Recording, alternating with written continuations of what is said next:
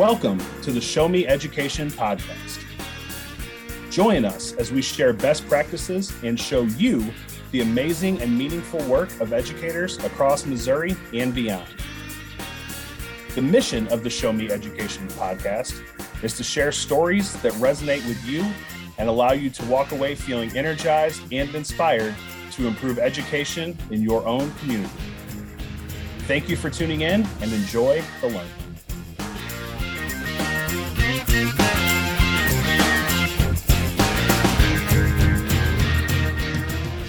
Welcome to the Show Me Education podcast. I'm Betsy Reidenauer, your resident Missouri Teacher Development Systems Specialist.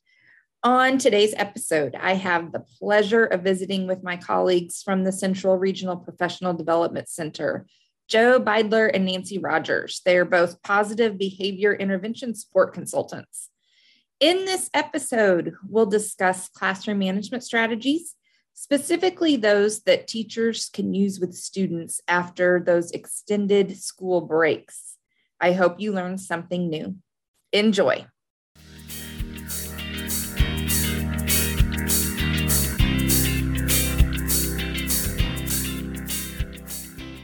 Welcome to my PBIS friends, uh, Joe Beidler and Nancy Rogers. I'd like to give you a chance to talk about um, your experience in the field of education. Nancy, if you want to start us off, just give us a little background.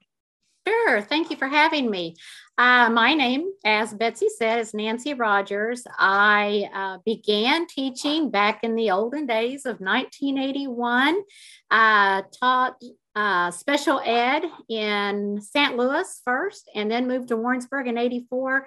Taught special ed uh, until about 2000, and then I became a principal of a kindergarten building. Uh, loved it, loved it, was there for 12 years. Um, I retired and decided that I did not like retirement. So I went to work at the university, taught classes at the university, and then the opportunity came open for a position at um, the RPDC in Warrensburg at, for PBIS. And I've been working there for the past six years. So I've been in education about 42 years. Love working with behavior, love working with teachers, love working with kids. So All right. Thank, yeah, thank you. Nancy was actually my my oldest two children's principal when they were in kindergarten too. So Nancy and I go way back. So yes, we do. Yeah, it's fun to work with you now. All right, Joe, will you give us a little bit of your history? Yeah, thank you, Betsy, and appreciate the opportunity to, to visit with your audience today. So, what I'd like people to know, beside what you can read in the show notes, is about the lens through which I look at, in classroom management. I'm passionate about talking about classroom management, and I uh, and, and do so every opportunity that I get. As a teacher, I was privileged to work with eight student teachers in my program. I was a band teacher for 16 years, so uh, it, it, was really a privilege to get to work with the next generation of teachers. Then I became a building principal for a dozen or so years, and there were many student teachers that came through our building during that time, as well as many new teachers who began their career with us. And um, in those experiences of those student teachers and those new teachers and frankly experienced teachers, I began to notice some patterns and some interesting things about classroom management. And with very few exceptions, all of those people struggled with classroom management somehow. We all do that at the beginning of our career. I certainly did. And, and not many people that I met didn't struggle. So uh, through that, um, and realizing those patterns and, and those conclusions about classroom management, it drew me and our staff to several things. One of them was the study of professional learning communities, which our school building went through, our district went through, as well as the study of positive behavior supports. So uh, both of those things um, helped me become qualified for the job that, that Nancy and I do now. And those are uh, coaching support team members for District Continuing Initiative for Behavior and positive behavior supports consultants. So um, those are the kinds of things that that uh, kind of uh, formulate the lens through which I look and how I'm able to talk about classroom management and be so excited about classroom management. All right, thank you. I'm I'm glad that we have this opportunity to talk about um, PBIS strategies specifically. I mean, there's a lot of research based classroom management strategies, but I really I want to focus in on on your expertise from both of you. So can you just give us in a nutshell what PBIS means and how maybe it is um, different from other classroom management strategies or uh, discipline models that other, that districts might use? Joe, will, will you answer that? Yeah, sure. So um, we like to say that positive behavior supports is a framework. It's not a program, it's not a strategy. It is a set of things, practices, systems, and outcomes that schools can organize contextually to uh, benefit their students and staff. So in Missouri, school-wide positive behavior supports is the behavioral side of the MTSS triangle or multi-tiered systems of support. We are response to intervention for social competence. We put a lot of energy into supporting students and staff at the tier one or universal level. And the more students that we realize, the more students that respond to tier one or universal interventions, the more capacity we build in our school systems to deal with those students that need intervention at the upper tiers. Um, so think of it this way if we increase the number of students that respond to tier one universals from 80 to 90%, we've effectively cut the number of students that need tier two and tier three interventions. So it's all about being proactive, it's all about being preventative, and it's about organizing interventions into a framework that schools can use to make things work for them in their district. It's different for every district, every building, and every classroom for that matter. But uh, that's PBS in a nutshell. It's a framework on which schools can organize their interventions. As you were describing that, the word that stuck out to me was context. And the topic today that I really want to talk about is the context of returning to school after long breaks, extended breaks, whether that is a weekend for some kids, that's a long break for them, um, or after long vacations, summer vacations, holiday breaks, spring vacations, those kinds of things. And so, in that context, how do we reset our expectations for the kids and how do we get them back on track and, and ourselves on back on track to reinforce that, our expectations? Um, Nancy, you want to weigh in on that? Sure. Um, you know, we all like to know what's ahead of us. Um, I don't think there's very many people that like surprises.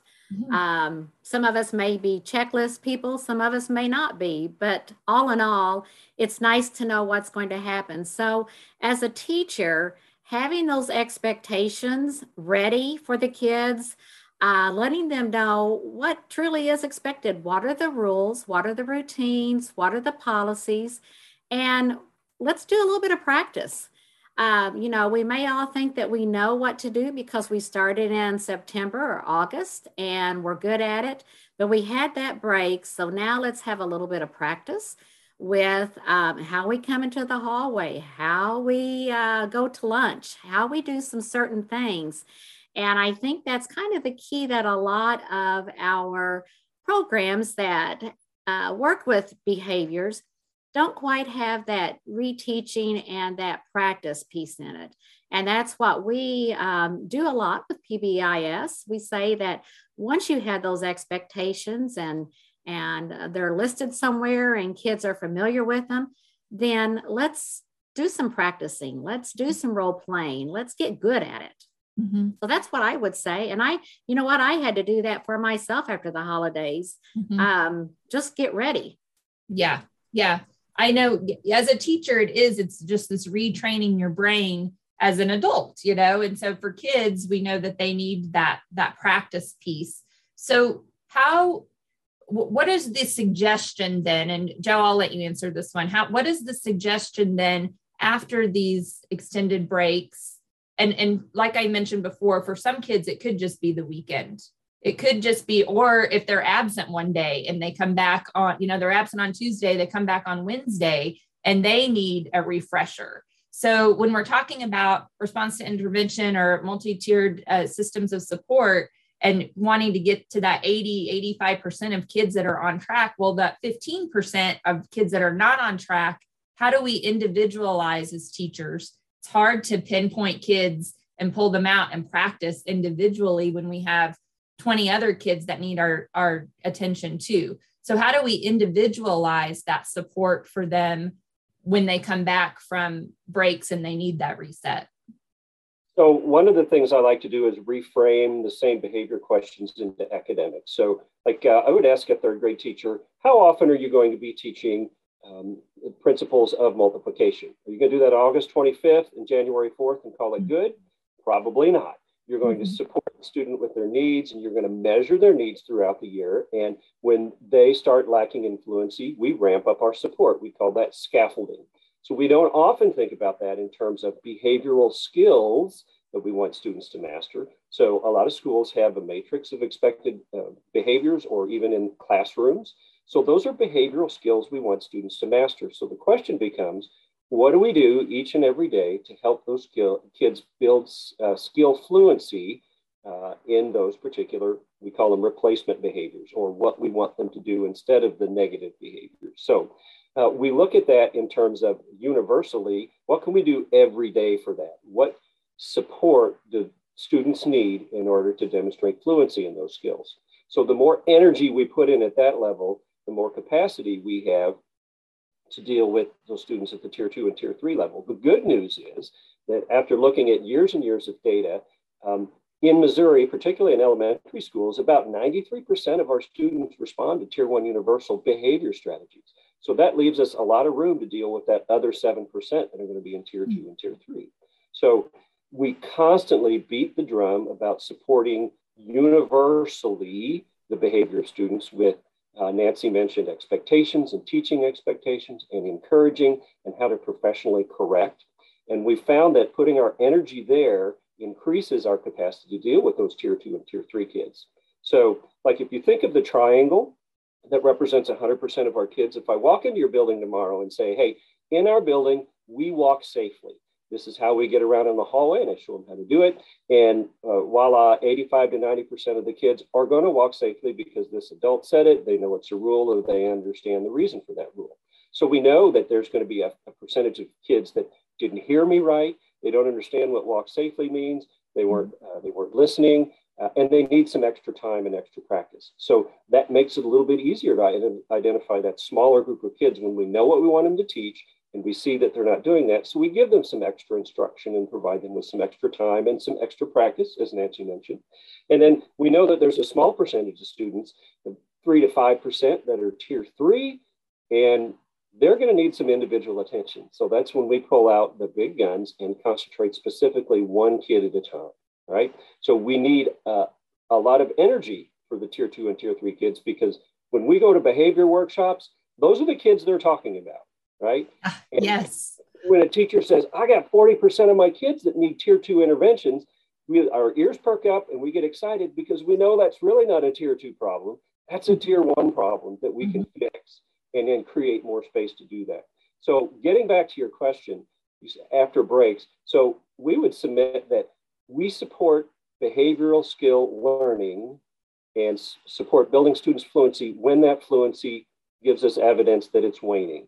And it's typically at the beginning of the school year after they've had a summer off, after Thanksgiving break, after Christmas break, after long weekends. We know that we're in the season of snow days, and without, you know, mm-hmm. some years it feels like every every day is a Monday because we just had three days off. So anytime we can take the opportunity, so to scaffold their fluency is a positive time to do that. So uh, this may seem like a tangent, but really it's it's not. I, I want to talk about the elephant that's been hanging around in the room for almost two years now, and that is COVID. and we know that um, you know the kids, of course, had that huge long break of five months. You know, in some cases before they went back to school when when school was dismissed in in 2020 for you know starting in March and then coming back and have your experience in schools and I know that sometimes teachers come to you for workshops but you're in schools a lot and in the trenches with the teachers so what have you heard what are you observing and what are the challenges that teachers are still facing the the repercussions of that huge amount of time that kids were at home and, and how are you helping them with that? How are you supporting them with that? One of the big trends that we're seeing is from kindergarten and first grade students um, having their last two years completely disrupted from the normal pipeline. You know, kids usually go to some kind of preschool, then they're ready for kindergarten, and they're mm-hmm. more prepared for first grade. So we have students that had a totally disrupted three or four or five year old year. And the schools that are dealing effectively with their problems have gone back to the idea of here's some expectations behaviorally that we want our students to have. And we're going to support the teachers in building that fluency, and we're going to do everything we can to support the students in those, because those are the things that are going to drive teachers crazy. It's the off the wall behaviors, the things that they're not used to seeing. Um, but a lot of schools are struggling with that because these uh, kids haven't had the natural development that they have normally had and they spent maybe a year or two in online instruction. So it all boils down to what are our expectations? How can we teach those things? What are the procedures and routines that our students need to learn to be successful in our buildings? And I think that is as and sometimes more important than the content. That we get stuck in our content cycles and we have scope and sequence and, and pacing guides that we have to keep up with. But the frustrating thing is if, if they don't have the ears to hear or they don't have their pockets in their seats, then it's just going to be a, a frustrating cycle of, of disappointment. Mm-hmm. Yeah, I that that's was my thought, and I was going to play devil's advocate there. As you know, I was I've only been a classroom teacher, and I wasn't an administrator. But as from my experience, that is that's the thing. It's like, oh my gosh, I'm practicing all these behavior expectations, but I've got to get to decimals. The kids have to know how to multiply decimals. And so where the, where is that balance? Because there is that learning, it's not really learning loss after a long weekend, but it's that re- I have to reteach this now because it was Friday when I taught it. Now it's Monday and I need to give a refresher on the academic part. And so when you're talking to teachers, how do you reiterate that and encourage them to know that you know it's that chicken and egg question what, what do we what do i do first what's my focus going to be so what do you think nancy well um, I, you heard joe say the word frequency a lot and fluency a lot and so when we talk with schools about academic as well as behavior, they go hand in hand. There's no doubt. Um, if a child is having difficulty with the academic side, it's going to show through behaviorally. Same thing behaviorally is going to show through academically. So, helping a teacher know that they can work on both things at the same time. Those expectations are so important to know. Uh, how am I going to sit in the seat so I can learn better? How am I going to respond to the teacher? Is the teacher going to have other ways that I can respond to possibly something that she has said because we're not all the same? So the the eight teaching practices that we talk about a lot, I think incorporate that behavior as well as good good foundational teaching. And um, you know, we all know that it, those kids are hard. They're hard even when they're okay. They're hard because they take a lot of energy. But making sure that they have the tool set to be in the school community is so important, um, along with giving the teachers that tool set to work with them. So, um, you know, Joe's getting into the um, the university classes and teaching more on classroom management, letting teachers know this is how students are going to act. It's not been that long ago that we haven't been into the classrooms and been teachers ourselves. So, giving them a toolbox to uh, hopefully become a new teacher with but also giving those veteran teachers ideas and letting them know this is normal. Uh, but just teach it as relentlessly as you are teaching academic. Behavior and academic do go hand in hand. I hope I've answered that a little bit. Yeah, I you have you have it it is it's that constant reiteration of there has to be a balance and there has to be you know we have to be teaching behavior because they are skills and Joe mentioned that before too there it's two two types of skills we've got the content skills and then we have the behavior skills and we have to constantly be teaching those at the same time so and i'm glad that you mentioned um, new teachers because that is my charge right now with um, the rpdc and that is to help recruit new teachers and retain new teachers and keep them in the field of education which is a really difficult thing to do for lots of different reasons right now. Um, so, pertaining to that subject of new teachers, what is the number one thing, the number one piece of advice that you, when you encounter new teachers, that you give them regarding behavior management? And even, and specifically, because they, that is not something that I learned when I was in college of how to handle behaviors after they've been you know after you think they've got they've learned everything we trained in august they know all my expectations and then you get to that three day weekend after parent teacher conferences and you they come back and they're crazy they're weird. It's like what in the world happened? I thought we had this down. So that's something that a new teacher doesn't realize is going to happen. And so what is your piece of advice to them so they're prepared for that? Now one thing that i was just going to say was um, as a new teacher i would just like to tell them to relax a little bit mm-hmm. and to look at things as preventative because I can guarantee that a teacher, as soon as those kids come into the classroom, they know what kids they're going to have to spend a little bit more time with uh, when it becomes with behavior or academic. So, being more preventive and looking ahead, getting your toolbox ready for those things that you know truly is coming up. Don't be caught uh, in that limbo of saying, Oh, I don't have anything to work with those kids on but um, and they need to relax because teachers need to rely on their other peers. Um, they can't come in knowing everything. Look at some of those seasoned teachers. Look at some of those buddy teachers that they have. Go to their principal about some ideas but be open and don't ingest everything that they're on an island by themselves. Yeah. Those kids sense the fear that's for sure They'll know. if you're not relaxed, they're going to know and they'll attack. You, you got it. All right, Joe, what were you going to say? Your best piece of advice. One of the things that drew me to this work was the idea that better classroom management can lead to a lower stress level for the adults that are running the classrooms. And you know, as well as I and our audience does, that um, close to half of the people that start the business are gone within five years. And that's mm-hmm. an unsustainable statistic. And yep. uh, so I look at it like this we have a unique opportunity for 13 or 14 years to recruit our replacements. So, what can we do in those 13 or 14 years that the students are staying in our classrooms? You know, like, so where are the teachers right now that will be teaching 10 years from now?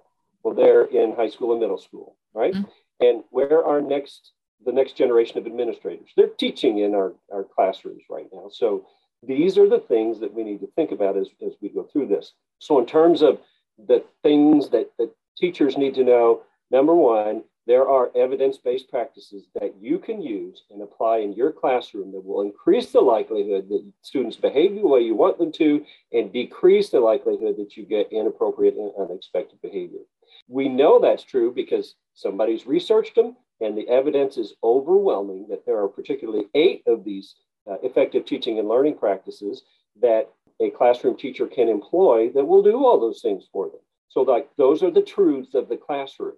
You know, our job is to bring that professional development to people who are practicing teachers. And it's also our job to use our voice to help um, universities that prepare students to realize that there are eight effective teaching and learning practices that affect behavior.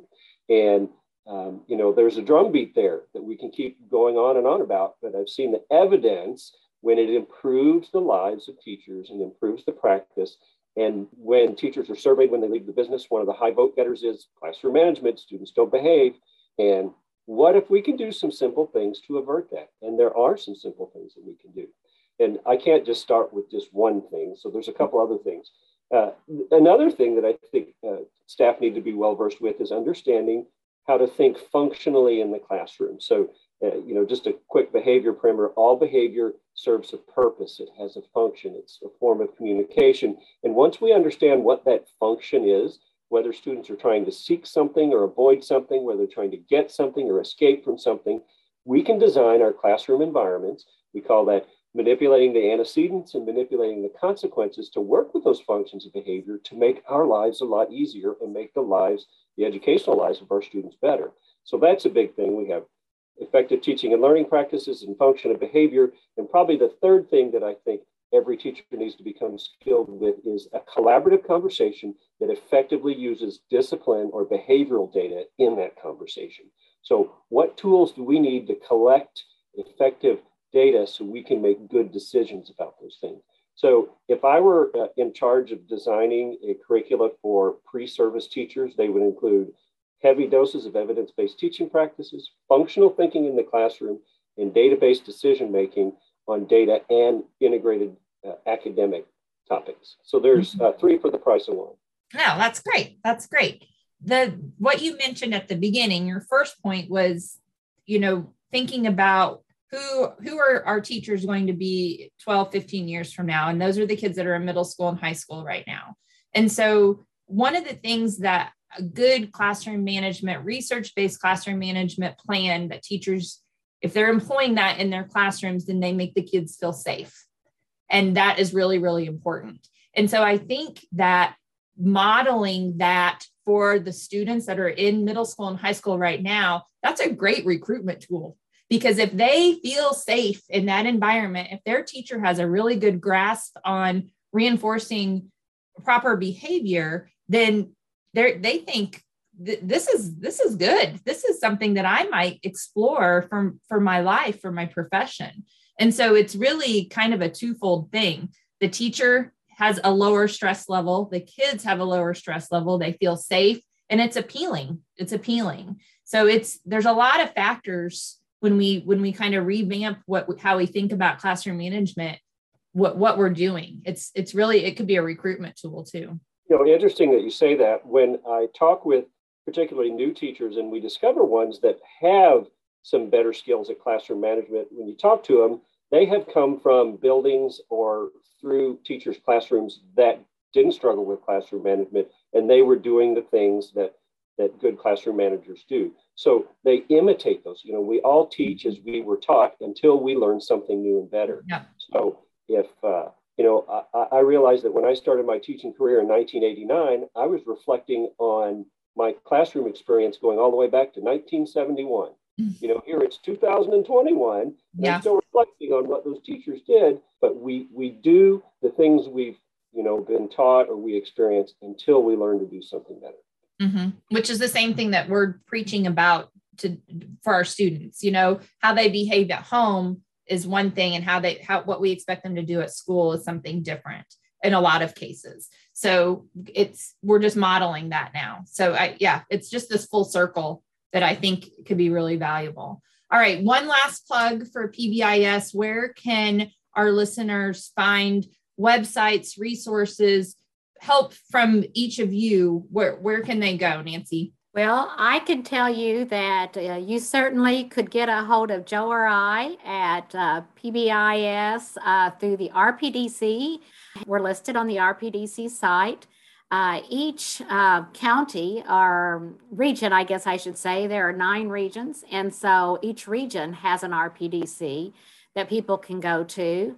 And uh, Joe, I'll let you do the resources. You're good at saying that, but teachers just have a good time. Um, and like i said just be sure to get a hold of us or rely on somebody to help you with these behaviors and and with teaching. And and joe and i are there for you. And i know betsy is too. We want more teachers and so uh, thank you nancy she mentioned an important thing that we have a statewide network of professionals that do what we do there's about 25 of us around the state in, in your rpdc region so reach out to them that's their job and they love to do work like that but if you're just looking for something to do in independent study wise, um, you can go to pbismissouri.org. That's our statewide website. All of our res- all of our resources are free and available 24 hours a day for you. All you have to do is click on it. Uh, if you want to dig even more deeply and look at the research base and the evidence base behind many of these things, you can look at our national partner. It is pbis.org. That's our National Center on Positive Behavioral Interventions and Supports. It's run through the University of Oregon with a huge grant from the Office of Special Education Programs. Uh, and that's also a partial funder of our positions, along with the Department of Elementary and Secondary Education, University of Central Missouri, and all of the RPDCs around, around the state. Uh, so between those two places, you can find a lot of information. If you want to study some things specifically, like the eight effective teaching and learning practices that I've mentioned several times, or functional behavior, functional thinking in the classroom, or uh, the third thing that I mentioned would be uh, data based decision making. You can go to moedusail, M-O-E-D-U-S-A-I-L dot O-R-G, click on facilitator materials, and just go down through and look at the list of course materials that are specifically designed to help educators learn these particular things. There is a lot of information, both academically and behaviorally, available for you there. Or if your school or district is involved uh, and has access to the virtual learning platform through uh, the Department of Elementary and Secondary Education, get it uh, uh at uh, the DESE website, then that same material is there and that affords teachers the opportunity to uh, professionally develop themselves and learn and practice about these specific things that, that we keep talking about. Great, great resources. I'll make sure I include all of those websites um, and other things that were mentioned in the show notes as well. Thank you both for joining me and sharing all of your knowledge, a wealth of knowledge between the two of you, and lots and lots of years of, ex- of experience in education. I appreciate you both, and I will talk to you soon. Good Thank luck. you, Betsy. Okay, thanks.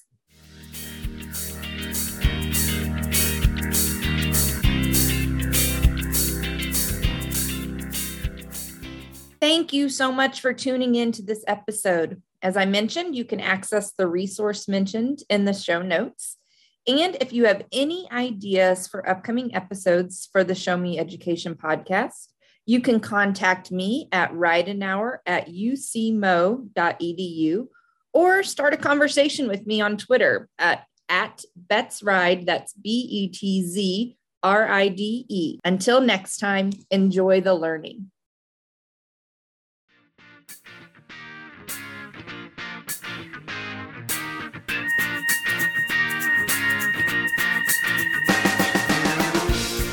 Thank you for listening to the Show Me Education podcast. Be sure to share your learning from the show with others. The Show Me Education podcast is a collaborative project between the Regional Professional Development Centers of Missouri with a vision of sharing best practices and showing you the amazing and meaningful work of educators across Missouri and beyond. Please subscribe to the show to catch all the wonderful content coming your way.